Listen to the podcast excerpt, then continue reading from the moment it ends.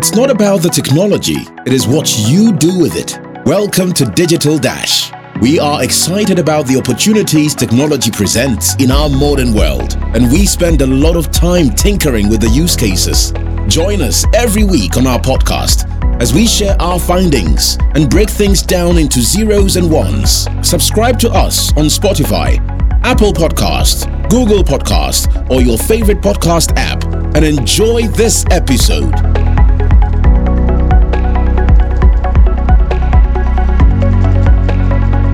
Hello and welcome to another episode of the Digital Dash podcast. If you've been listening for some time, we've been quite heavy on the new exciting thing 2023 seems to be bringing, which is artificial intelligence. Today, we have a special guest, um, Silas, who is an expert in the field with a lot of experience in research and development.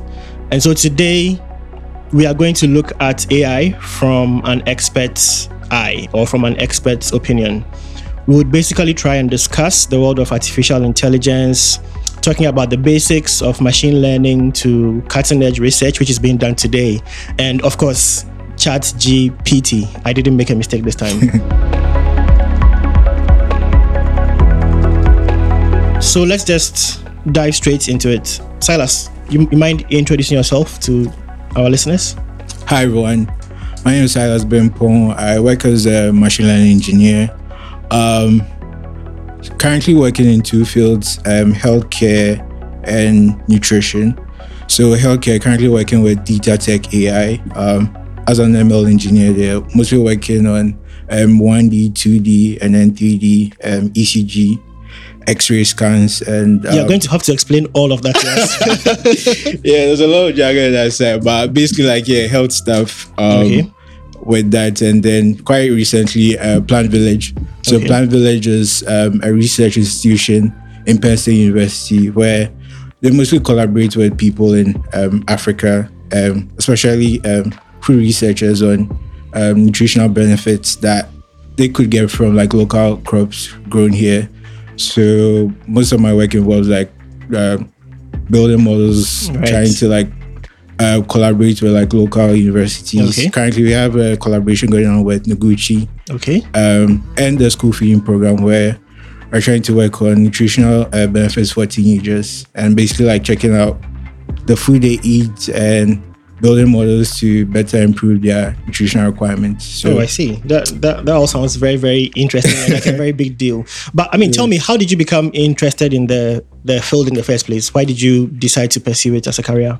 Uh, it, it was it was out of curiosity and by chance mostly. So uh, back in tech, I studied mechanical engineering. Um, first year, I didn't really like the way. Um, our curriculum was structured. Ish.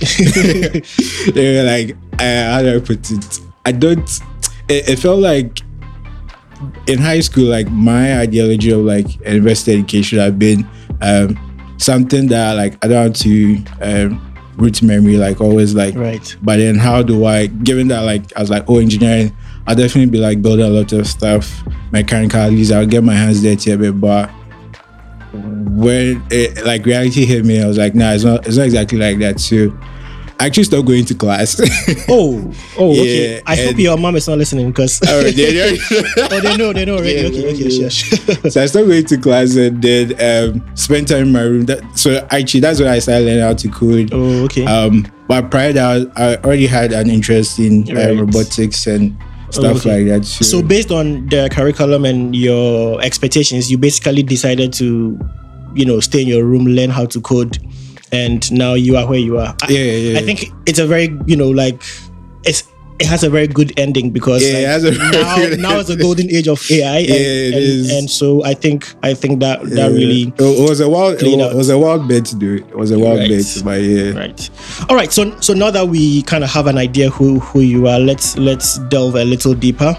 Um, of course, whenever something new comes up on Twitter, there are so many experts, right? All of a sudden, everybody is talking about how AI is a few months ago, everyone was talking about crypto and NFT as yeah. if like they've been doing it as a day job. before then it was inter- international relations because of the Russia Ukraine right, war and yeah. all of that. So so I, I think we are actually happy to to have somebody like you here to address some of these concerns that we um, have. What is the difference between machine learning, deep learning, artificial intelligence? Like, how are all of these terms re- related? They seem to be buzzwords which are thrown about very yeah. often. So, if you can explain the, the difference and the relation. Sure. Um, I think for all the buzzwords you hear is usually AI. Okay. So, AI, if you should think of it as a family tree, that's where like machine learning and deep learning come from. Okay. Uh, machine learning is a form of um, AI deep learning is also a form of AI, but they have um, different applications. Uh, so if you talk about machine learning, um, to like put it into later, so to make it too complicated, uh, it's when you have like very very small amounts of data, relatively small amounts of data that you try to make predictions with, or you try to like look into the future um, to say, given um, these certain patterns, what would likely happen in next five or ten years. So okay. um, most most notable areas where you find that is in like stock price prediction. Those uh, kinds of activities are mostly like machine learning um, based activities or the weather forecast. That's okay. that's an example of uh, machine learning. Let me ask you a very quick question, and then you can continue. Um, For the stock price prediction models, how how accurate have you found them to be? Because if we have a model that can predict stock price accurately, why why don't I have it?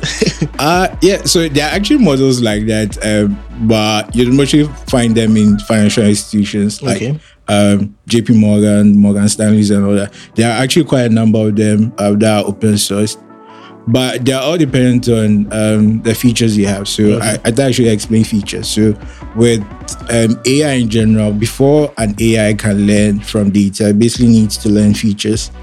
Um, given how good the features are, like every good AI model, or should I say, how an AI model performs is dependent on how good information is able to get to train on and learn.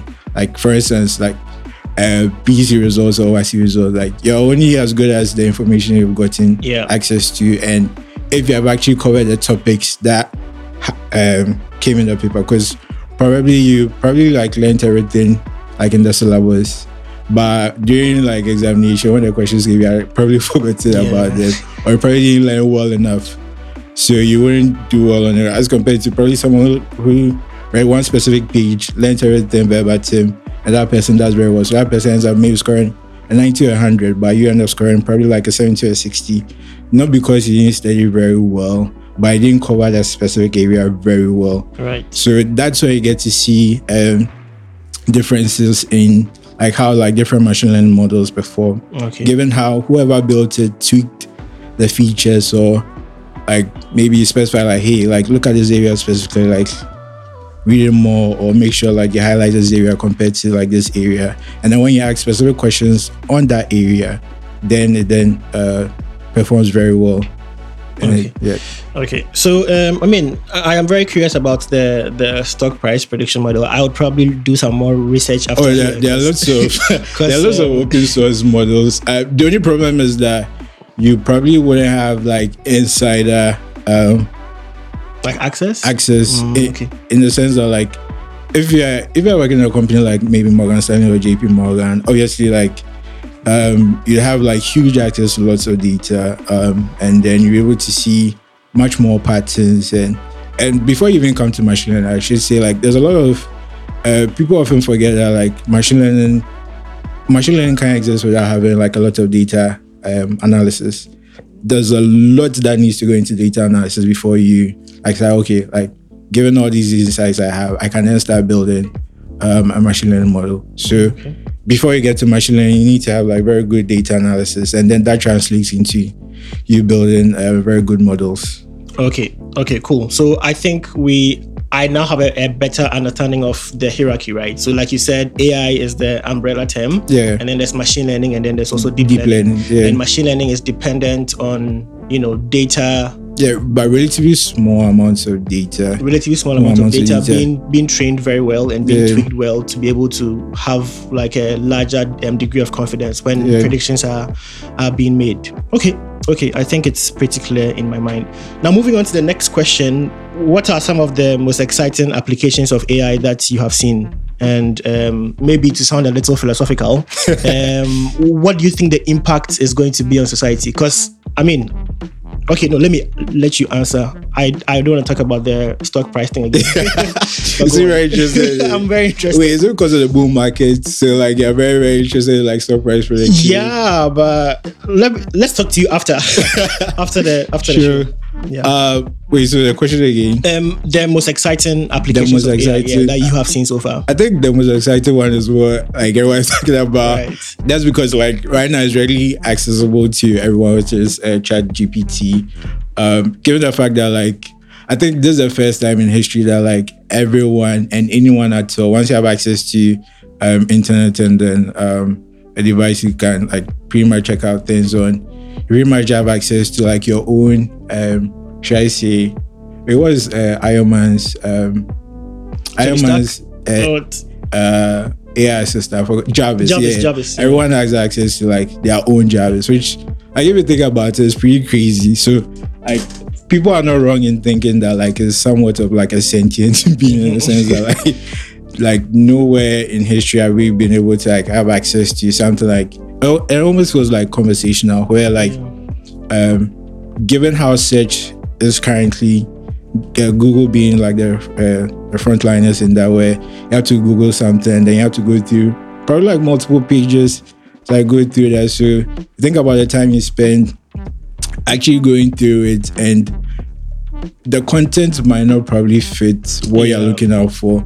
I don't know whether it, it was during Google's um, announcement, but I read somewhere that about 50% of search searches actually don't yield the the actual results. Yeah, the so actual that's, results. That's yeah. a large percentage. But but you can't exactly blame Google because they are looking to fill their pockets. Yeah, it's basically yeah. like the ad business. yeah. So like if I have like um, maybe like see I've written something on like stock stock market prediction, mm-hmm. and maybe say I can call myself an expert, and then I have a blog.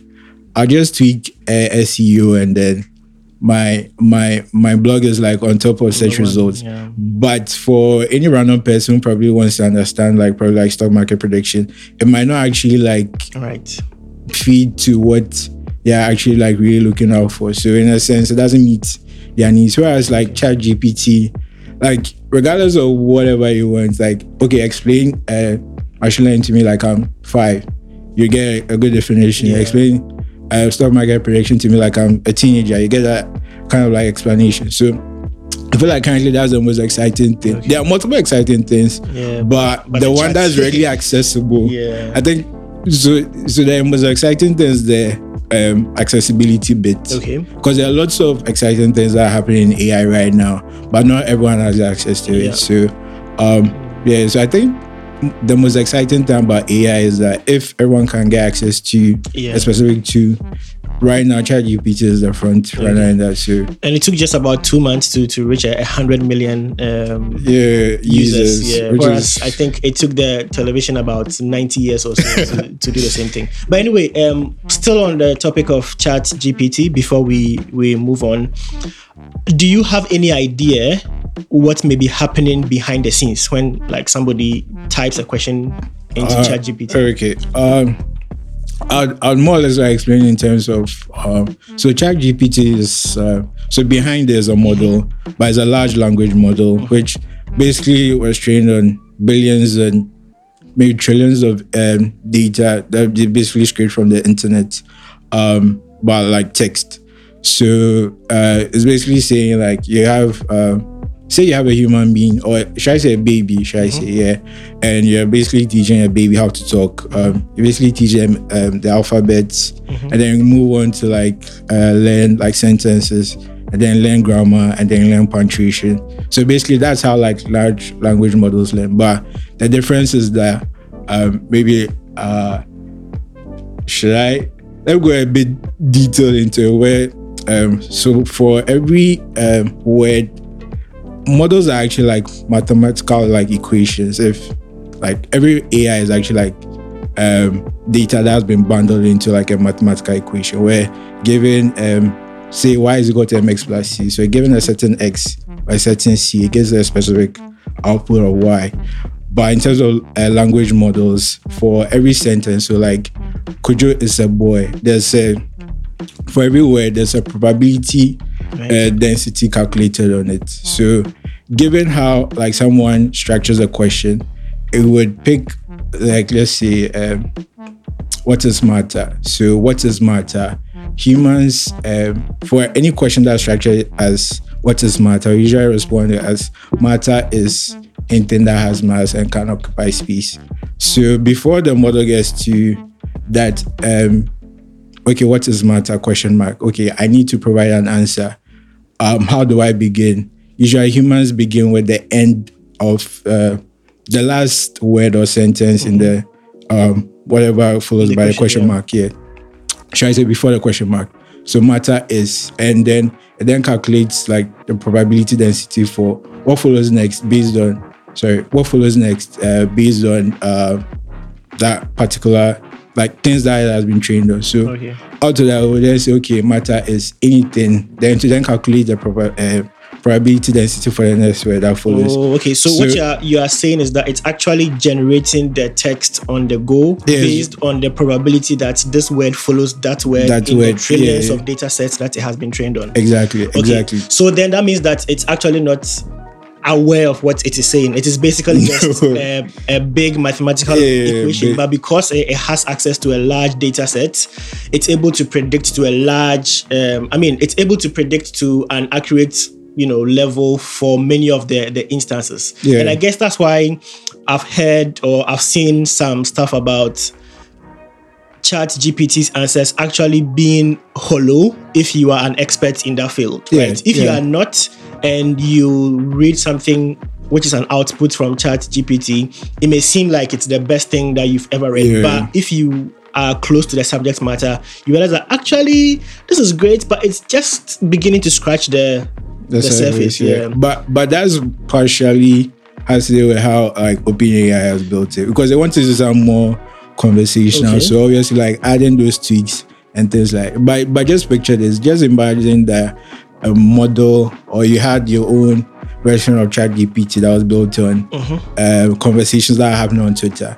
How do you think a model like that would respond to? yeah, it's, it's, I think it is going to become like Microsoft AI chatbots that was on Twitter, and yeah. within within like days, it was basically sounding like a racist. Nazi, exactly, because you know. like um, I mean, Twitter is a very toxic it's a very very toxic place. The cesspit of the internet. Yeah, um, it's an opinion overload. So yeah. people have multiple opinions, have lots of biases. So if you train a model to like learn all that, we obviously pick all that data up okay. and then basically like spit that out. Okay. So, okay. Understood. Understood. Understood. Understood.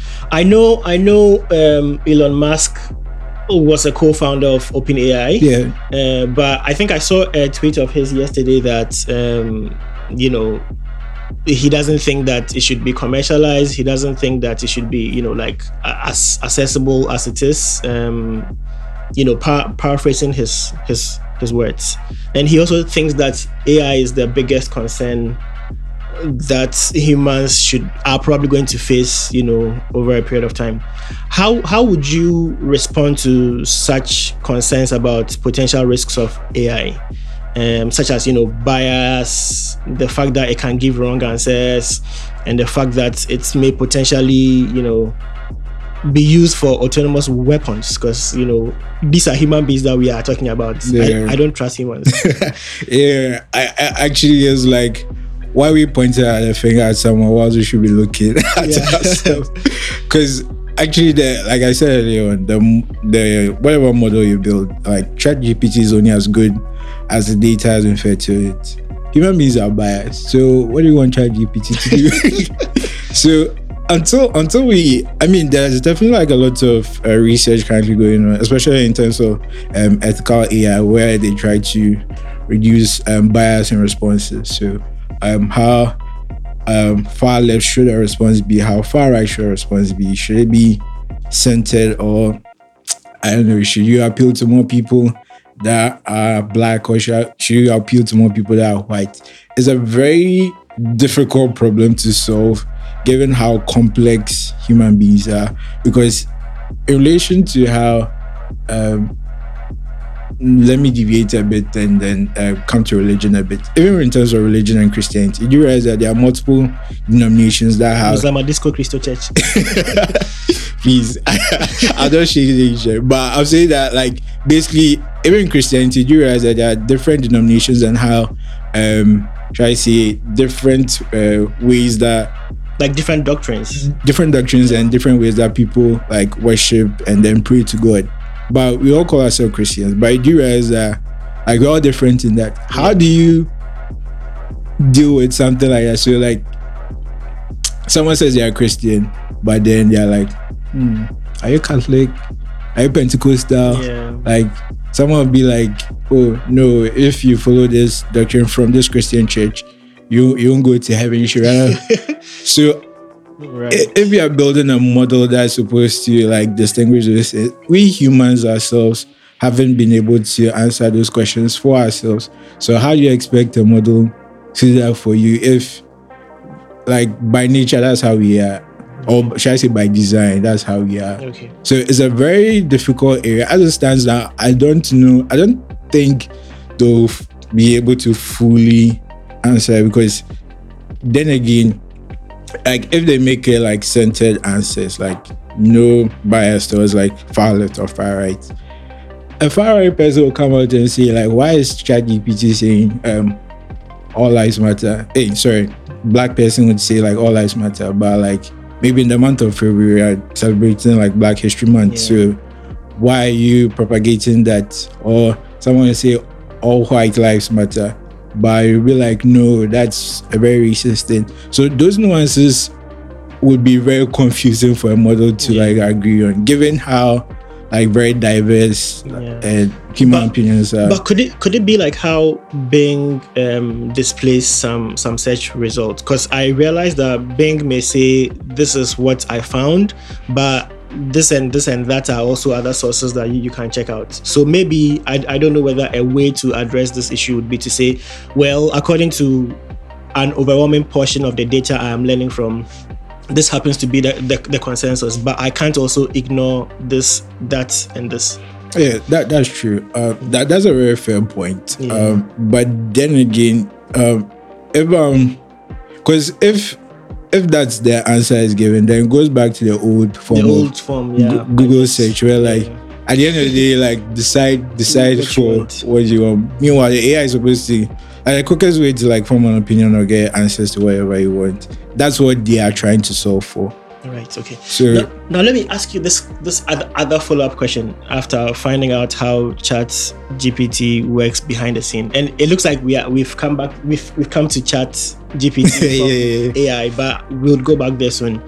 Do AI models or do machine learning models have like a kill switch where if something unexpected happens or if there's an unexpected development, it can be shut down? Because I read I don't know whether um, this is true, but I read that I think Google had some AI models that basically created a language that they were basically communicating in, and Google had to shut it down. So, do all AI projects have like a kill switch just in case something like Ultron happens? yes, yes, and no. Uh, oh, just say yes. Sorry, yes or no? Yeah. No, I'm saying yes and no. Okay. Not yes or no. Okay. Yes and no. So yes, in the sense that kill switch would be to maybe you just have one model that you're working with and think of it in terms of like uh, software development. Like maybe that's what we have in production. So shut down production. That's if you have only one model. But usually when in AI projects, given how like we are experimenting with things, you usually have like multiple model versions. So if a specific model in production right now is not performing well, you probably go back or roll back to a relatively good or better model pair, like maybe the current situation right okay. now. So maybe it had a very, very safe model it wasn't given exactly good um, results, but it was very very safe given how it performed. So maybe like for instance, in relation to the Bing um, chatbot, they'll probably like roll back to that specific right. model version. So instead of it giving, I think this morning I read that like they're trying to reduce the responses from um five or six or seven to like say two or three because they realize that after the first two responses, yeah. the rest is pretty much nonsense. Mm-hmm. So those kind of tweaks are usually what happens. Okay. But isn't there like a case where you are trying to roll back and the AI knows that you are, you are trying to catch my clip my weight?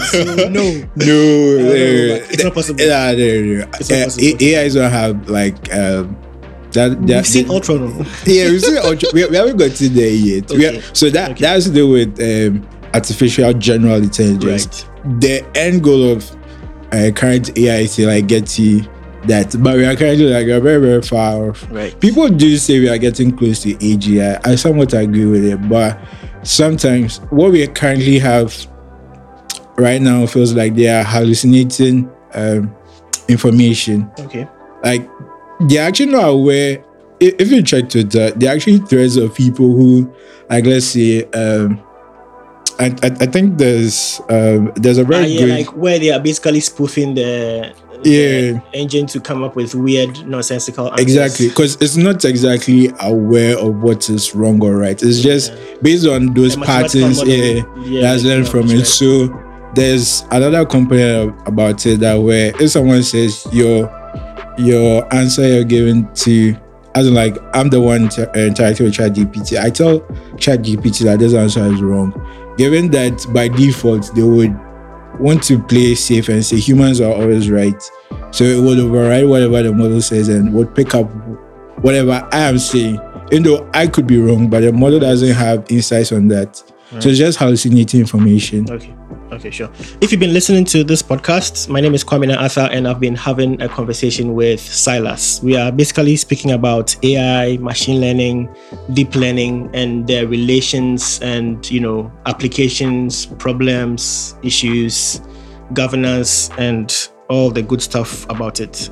So yeah, um, still on the issue of Chat GPT, the CEO of OpenAI, Sam Sam Altman is uh, proposing an approach where AI is tailored to individual needs and beliefs and values. I think this is going back to the the point we were discussing around okay if there are so many different flavors and different values of different people then can the chatbot display multiple information at once now what do you think um, about tailoring AI to individual needs and beliefs of uh, people, do, do you think it's an effective way of dealing with a bias?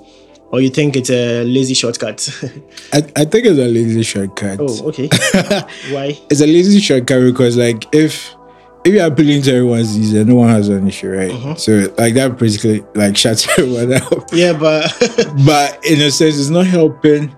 I feel like it's a much more uh, ethical um, problem, like very, very deeply ethical problem that uh, if I'm always getting answers to things I want, um, say we're in a room yeah. and, and, and you know right now people use uh, chat gpt to like more or less like say hey we have a meeting on xyz how do you think we should best approach it and then chat gpt will basically give you so if um like you and i right now like maybe before coming i have ChatGPT give me like what AI means, given my background yeah. and the body of like things I already know. And it also gives you the same thing. It, it gives you a different answer. When we're having a conversation, there'll be some sort of conflict because given the information as it provided to you, mm-hmm. it's tailored to suit your needs. It's also tailored to suit my needs. But probably uh opinions don't don't match. So in that case, it will then cause like um, information conflict of some sort.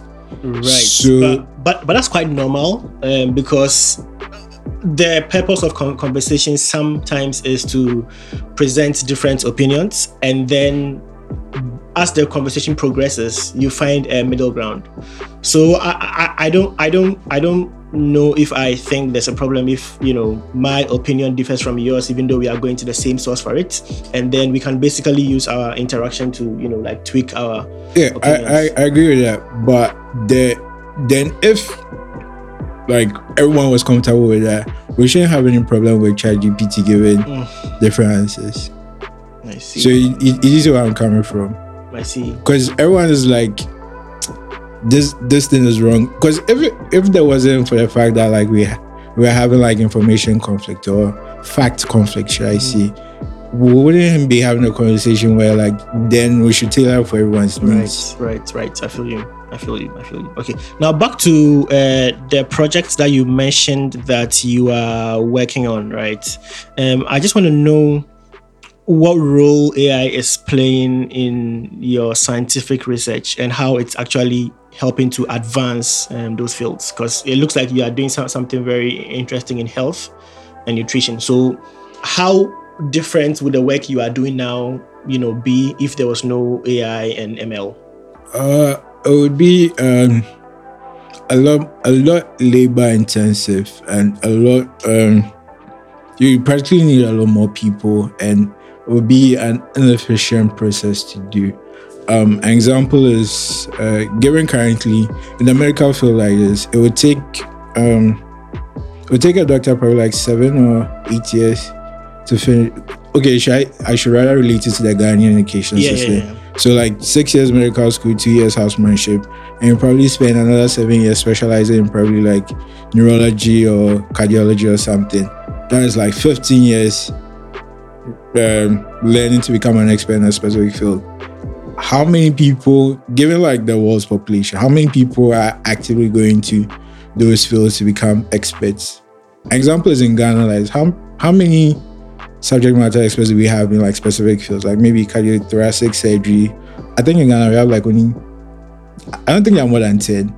But imagine um a scenario where like we needed diagnosis for like people in like very very remote areas and we don't have anyone to like say um, attend to them or something that's where ai comes in to say i've been able to learn how to diagnose like let's say I, I think a specific use case is in india right now where and where like glaucoma cases instead of like you going to a doctor to like see a doctor and then they'll take a scan of you and all that you basically go through a machine and ai scans your eye and then checks whether you have glaucoma or not. That's like two minutes. Whereas, given those remote areas, probably you see these days where like you have to book a doctor's appointment. Yeah. Oh, the doctor is not in; he'll be here next month. Probably by next month, the glaucoma would have developed to like um, very very serious case, which would by the time diagnosis would have been performed, you're probably like you're high, your eye is probably like half dead. right, right. So like in terms of like efficiency, it really helps in that regard, and is able to like scale to like multiple people. Whereas you'd have one doctor tend to for like twenty patients per day, and then I can attend to like thousand people. Right. Or even tens of thousands of people per day. So right. So in terms of scale, in terms of accessibility, and also I think in, in terms of development, even though I, I, I think underlying all, all of that is a very high cost of entry because you know these machines these models are not cheap. They, so, they are definitely not cheap. Especially so, yeah. when when we're done training a model and then we check the AWS bill at the end of the month. Such you spend like thousands of dollars trying to right. train a model. So but I'm I'm I'm very sure that as is with everything um the cost is going to come down. Yeah, yeah, the cost if, is going to yeah, come down. Essentially. Yeah. So so that's going to probably help us, you know, get more AI Yeah, in, yeah, in, in, that's for sure. many fields. Anyway, so um, as we are closing out, what advice would you give to somebody who is interested in becoming like you? You know, somebody who wants to pursue a career in AI. Uh, I don't know. Is is there a very don't go to class, stay in your room. Steady. I, I, guess being being actually curious because AI does so many things that are happening, like day in day out. Like if you should take out the things that like the hype driven part where like oh, okay there's ChatGPT. It's actually like week in week out, like almost every week you have like close to like and um, 10 I mean, right now, I think it was reduced a bit because of the ChatGPT hype. But like in 2020, 2021, almost every week, you'd have like 10 research papers being released on like, hey, like, I discovered like this new model and then this how it performs on this uh, architecture. Check it out. Like, there are so many things that are coming day in, day out that can improve anyone's workflow. So, being actively curious and it's not a, a field where you can easily get comfortable in. Right like the knowledge you know today by like next year or two because uh, there's there's this uh, popular model that Google released in 2015 called BERT, uh, B-E-R-T. Uh, but then, well, by 2017, there's another model called Robert, which is an improvement on it. And then I, th- I think there are multiple variations of, of it as well. RoBERTa. yeah, I think there's RoBERTa too. So like it's like feel where like being actively curious would would lead you far. So I, I think that's, that's mostly it. But having a knack for uh, math and statistics too would also help greatly. And yeah, also learn how to code. I think that's okay. that's already given. But I think the foundation is being uh, uh, having a lot of curiosity and then knowing your math. Okay. I think that that pretty much serve you well. Okay, sure thank you thank you so much for your answers and your thoughts and opinions. I think um, i am leaving this this conversation with a much better understanding of um, ai you know we've talked on things around what's happening behind the scenes.